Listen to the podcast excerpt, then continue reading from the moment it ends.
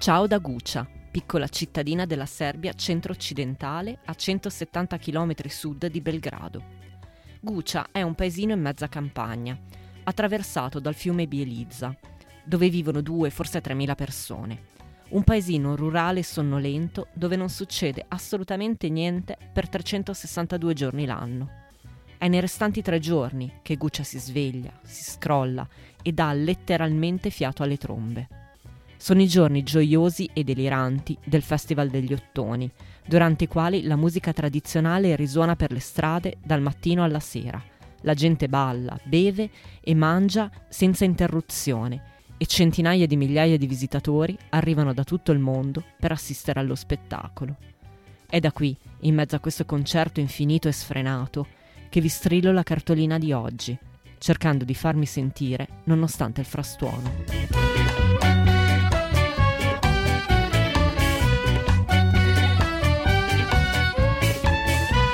State ascoltando Saluti e Baci, il podcast che vi manda le cartoline dai luoghi più belli del mondo. A scriverle sono io, Federica Capozzi, giornalista di mestiere e viaggiatrice per passione.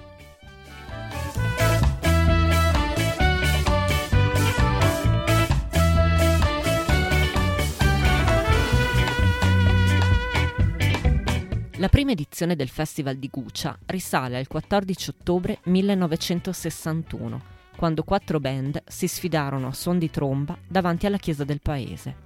Da allora sono passati più di 60 anni e l'appuntamento con la musica folcloristica è sempre stato onorato.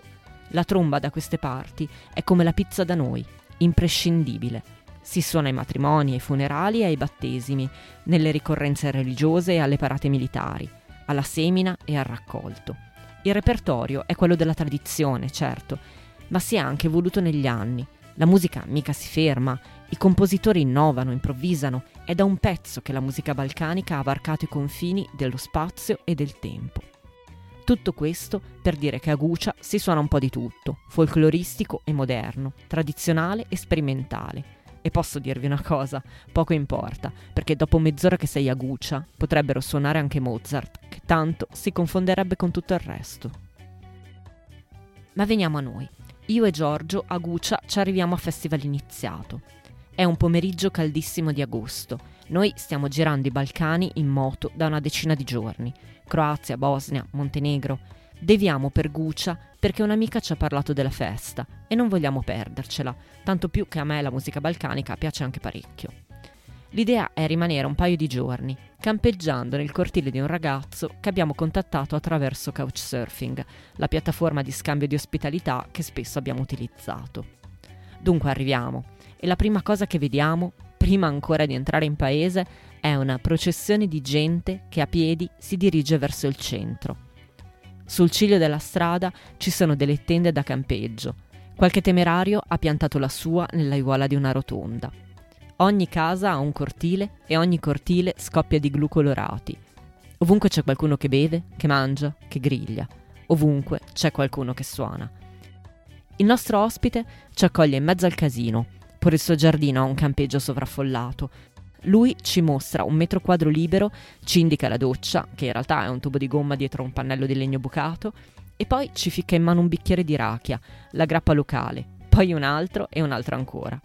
Nel mentre suo padre, che tutti chiamano Super Mario per i baffoni che sfoggia, arriva in auto, apre il baule e scarica una capra ormai passata a miglior vita.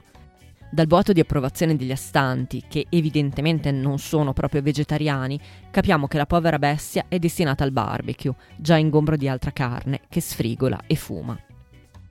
Dopo un'ora, forse due, riusciamo a lasciare il giardino di Super Mario e a dirigerci in centro, dove la festa sta raggiungendo il clou. Man mano che avanziamo la musica si fa più forte, è ovunque, chiunque abbia una tromba non si risparmia. Chi non usa la bocca per suonare lo fa per mangiare o bere. La racchia scorre a fiumi e non è ancora sera.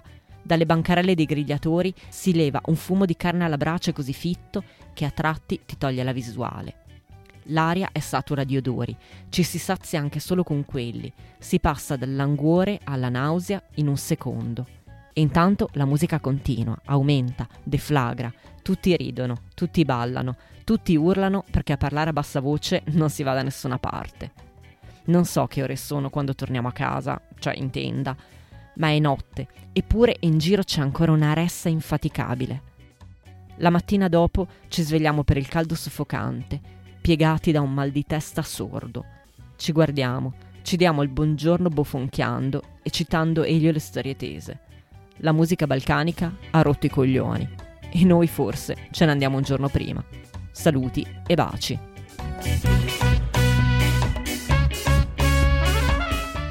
Avete ascoltato Saluti e Baci, un podcast felicemente autoprodotto. Ringrazio Giorgio Ghezzi che mi monta le puntate e mi porta in giro.